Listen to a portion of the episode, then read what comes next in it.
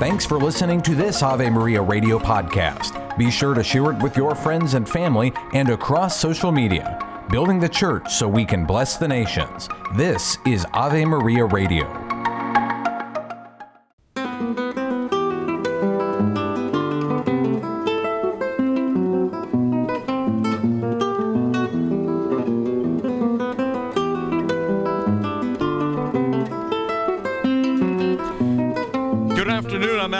I'm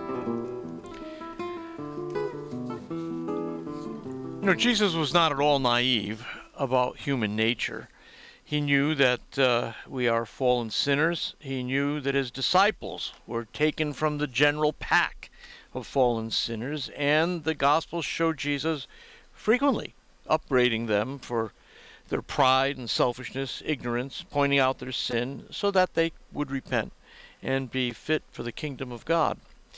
Uh, a lot of times we allow ourselves to develop uh, very high expectations, and with the clergy crisis of 2002 and then the rem- reminder of it in 2018, a lot of us are still uh, suffering some um, resentments and bitterness as a result of these betrayals.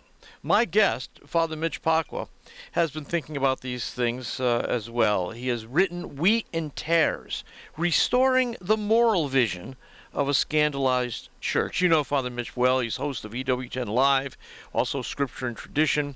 He's founder and president of Ignatius Productions, a Catholic media apostolate, and the author of many books. We are looking today at his most recent, Wheat and Tares. Father, good to have you back here. Thanks.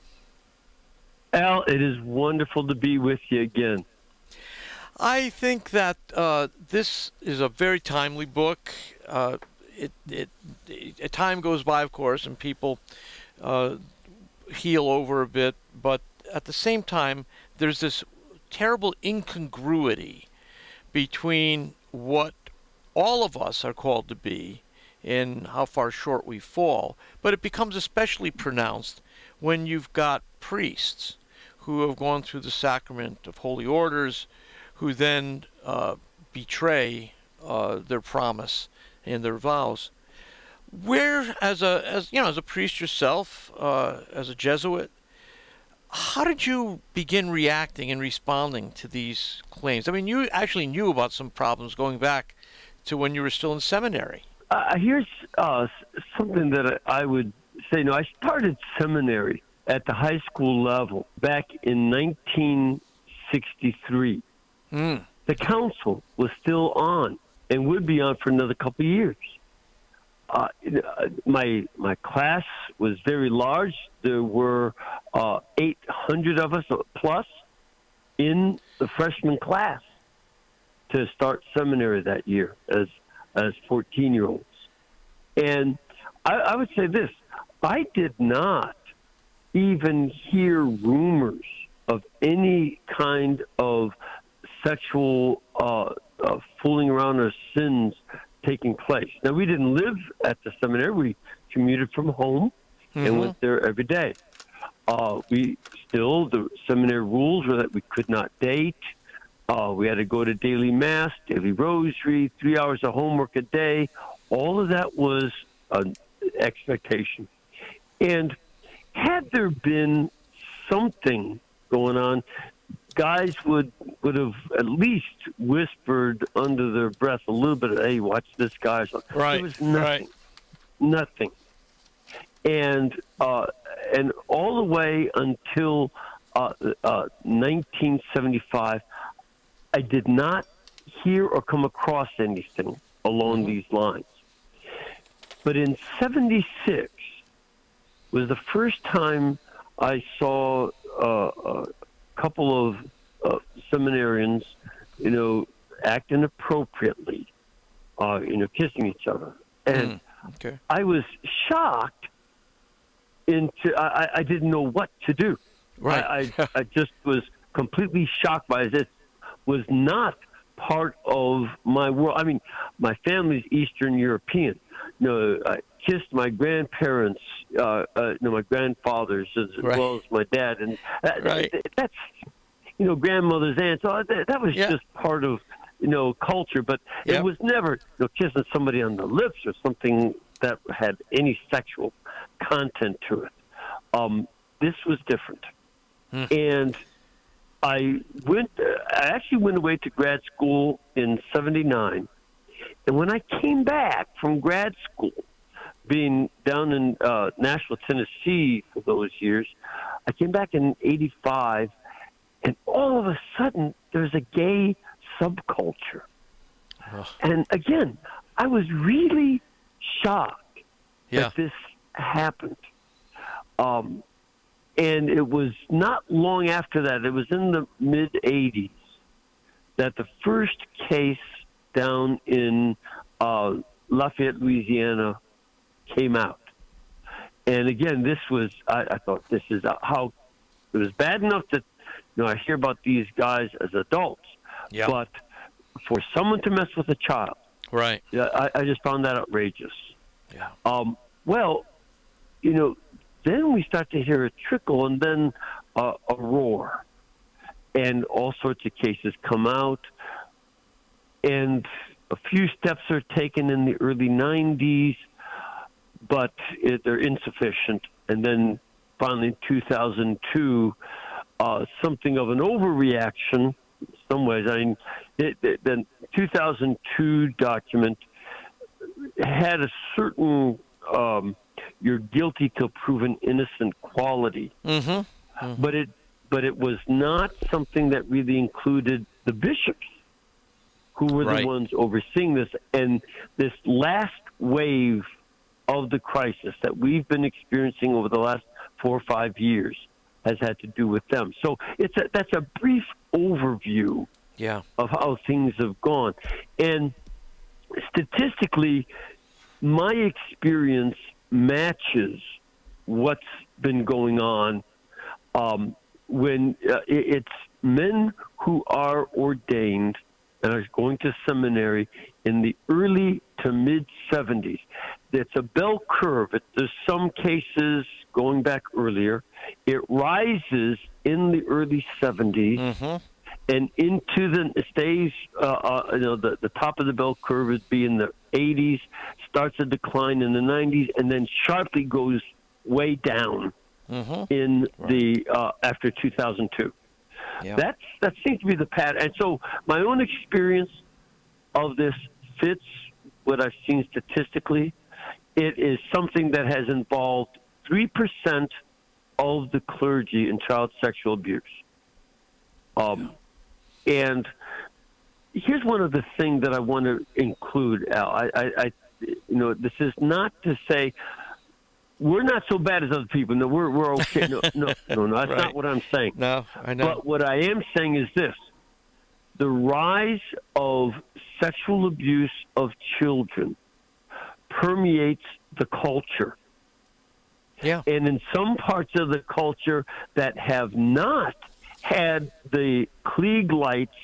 of the media focused on their behavior, it continues to rise. So that in a study done by the United States Department of Education in the 1990s by Cheryl Shakeshaft, and that's a study anybody can download for free.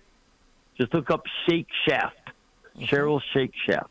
Dr. Shakeshaft uh, studied for 10 years and saw that in that 10 years, there were 290,000 cases of sexual abuse of minors reported by the public school teachers, administrators, and staff That's huge. Yeah. over half.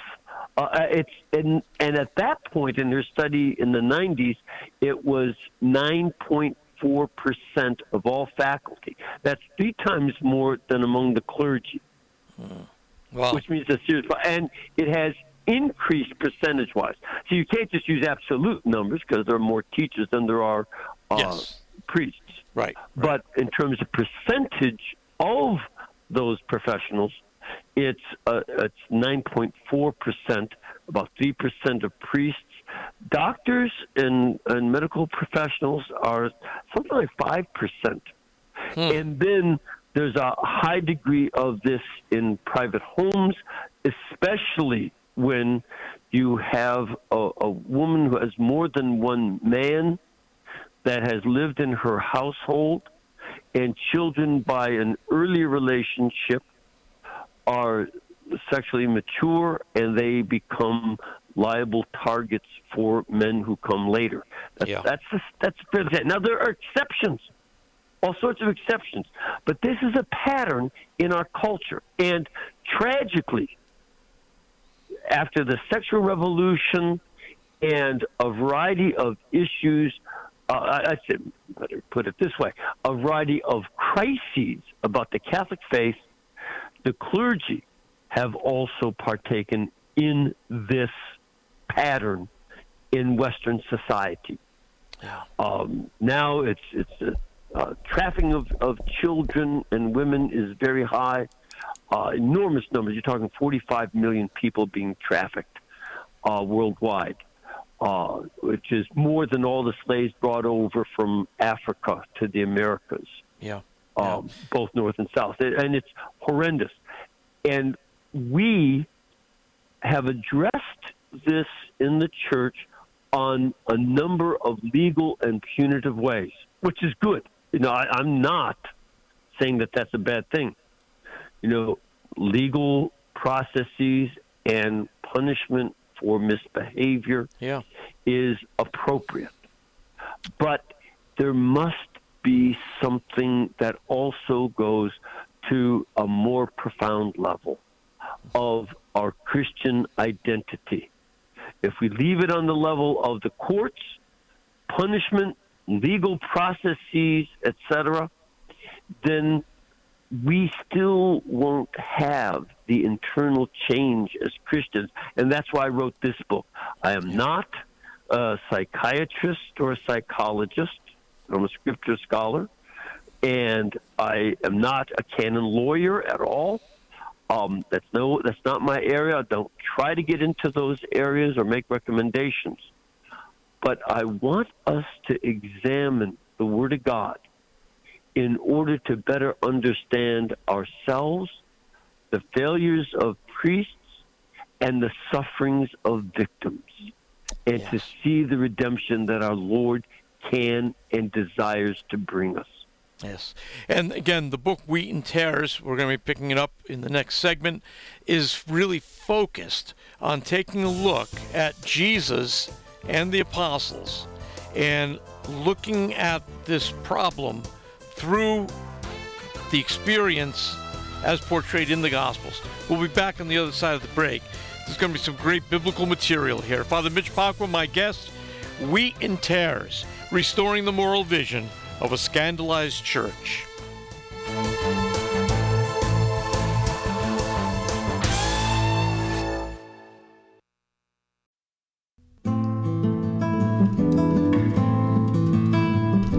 Good afternoon. I'm Al Kresta. With me, Father Mitch Pacwa, taking a look at the wheat and tares, the name of his most recent book, Restoring the Moral Vision of a Scandalized Church. Father, why don't we begin with that uh, the parable of the wheat and tares and what that tells us that's relevant to this larger question of uh, Sure. scandal and uh, the uh, priestly abuse. Go ahead. Yeah, one one of the keys is that our Lord lets us know in this parable and the parable of the dragnet in the sea and other ways, other parables, that He is going to have sinners in the church. That the wheat is what He sows. He expects the church to be good and holy, but the evil one, Satan, sows weeds. And it's not something that was a vague theory for him. He knew he had Judas. And he also knew that Judas was a thief. He knew that Judas would betray him. And just as in the parable, he didn't say, Judas, you out. out. No, he didn't tear the, the, the weeds Yeah. out Yeah. because it would disturb also the weak. And he suffered death because of it. This is part of the reality of the church, and it has been the case through the history of the church that there are sinners in it. Many of them become great saints, Yeah. but many do not. Yeah. And we can see about every 500 years, there is a major crisis uh, among wide parts of the clergy. You know, in the first, uh, about 500 years into the church, you had at one point, the majority of bishops in the East, 85%, denied the divinity of Jesus Christ. Right. The Arian controversy. In about the year 1000, widespread concubinage, that is, priests were having their girlfriends live in the rectories mm-hmm. with their kids. It was widespread, and in the religious orders, the monasteries, there was a widespread homosexuality. But St. Peter Damian, one of the doctors of the church, was raised up with Pope St. Gregory the Seventh and a number of other saints, Pope uh, or St. Bernard. They responded to that. You have around 50, the 1400s, 1500s, you have this all kinds of moral failures among popes, bishops, and clergy that uh, was part of the background for the Reformation, and now we see it again. Yeah. This is a pattern, but it's the way out has always been the saints being raised up by God to correct it, and that's uh, rather than just pulling them up. Yes, and this is important um, because I think all of us would like to see the purity of the visible church, right? The bride of Christ Absolutely. in all of her splendor. And there is a great temptation to to pull up the weeds. Um, Yep. and uh, also, you know, what is the balance between proper confrontation? Uh, like the gospel reading this uh, Sunday, for instance, when a brother offends against you, go and you know you properly uh, confront him. If he won't hear you, you bring another. So I mean, the church does have a, a even among lay people, it has a way of uh, kind of challenging one another, exhorting one another, admonishing one another, in order to lift us.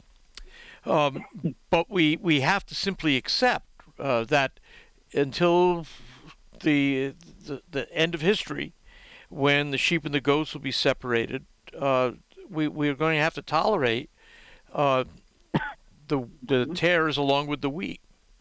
And Saint Right. Augustine was And big on are- that. Absolutely. It's, you know, anybody who is a decent pastor has to be familiar with that. Yeah. You know, this is part of life. And my confessor is familiar with it. Yeah. You know, this is, Sure. Sure. because uh, I, I also have to be alert more to my own sinfulness. Again, as in the gospel, that plank in my eye is more of a concern to me than the splinters in everybody else's eye. Yes, yes. Um, so Jesus knew that the church would always uh, include sinners, and uh, I guess knowing that, uh, what what I mean, what was his criteria for choosing the twelve? He doesn't say, except I know. after, Go ahead. after being with the, after praying to the Father all night, then he chooses them. Yeah. and that these fit a wider pattern because you know you one of the things I point out is that there were a lot of tensions. You had Matthew the tax collector working for the Roman government and Simon the zealot trying to be a, a rebel against the Roman government Yep. You had the, the, the, the tensions of the apostles. Which one is greater? What are we going to get out of this? If we because we gave up everything already, what do we get? I, all these things come up, and it's one of the great things about Jewish literature in general, and the, including the Gospels. They don't hide their sins and failures; mm-hmm. they include them and that's uh, and the gospel most associated with Saint Peter, which is the Gospel of Mark, is also the gospel that shows him to be the worst of all the other gospels. uh, you know, it's it, it's they're very honest, but we see that uh, uh, I especially emphasize the weakness of the apostles, who are the first bishops and the Pope. Right. Af- within hours of their ordination, their first Holy Communion, and one of the longest teachings Jesus ever gave them as a small group, they run away. One betrays him with a kiss for money. Yeah. Which Judas is, in that sense, a perfect symbol of what's going on with this scandal in so many cases Mhm. because there's monetary as well as sexual misconduct. That's right. And the Pope denies knowing him, and the others just run away and stay in hiding for days. This is our situation. And we do well to contemplate, again, those of us in the clergy especially, but all of us. Yeah. I also want to go add one other thing too, Al. Sure. Uh, I go spend a long time in this book, a couple chapters on the sufferings of Christ because of the failures of the apostles. This is a way to connect with I- the sufferings of the victims, I think you point out in the book. Exactly. Yeah. Exactly. Yeah. That it is the the and we have to have that sense of tremendous empathy for those victims.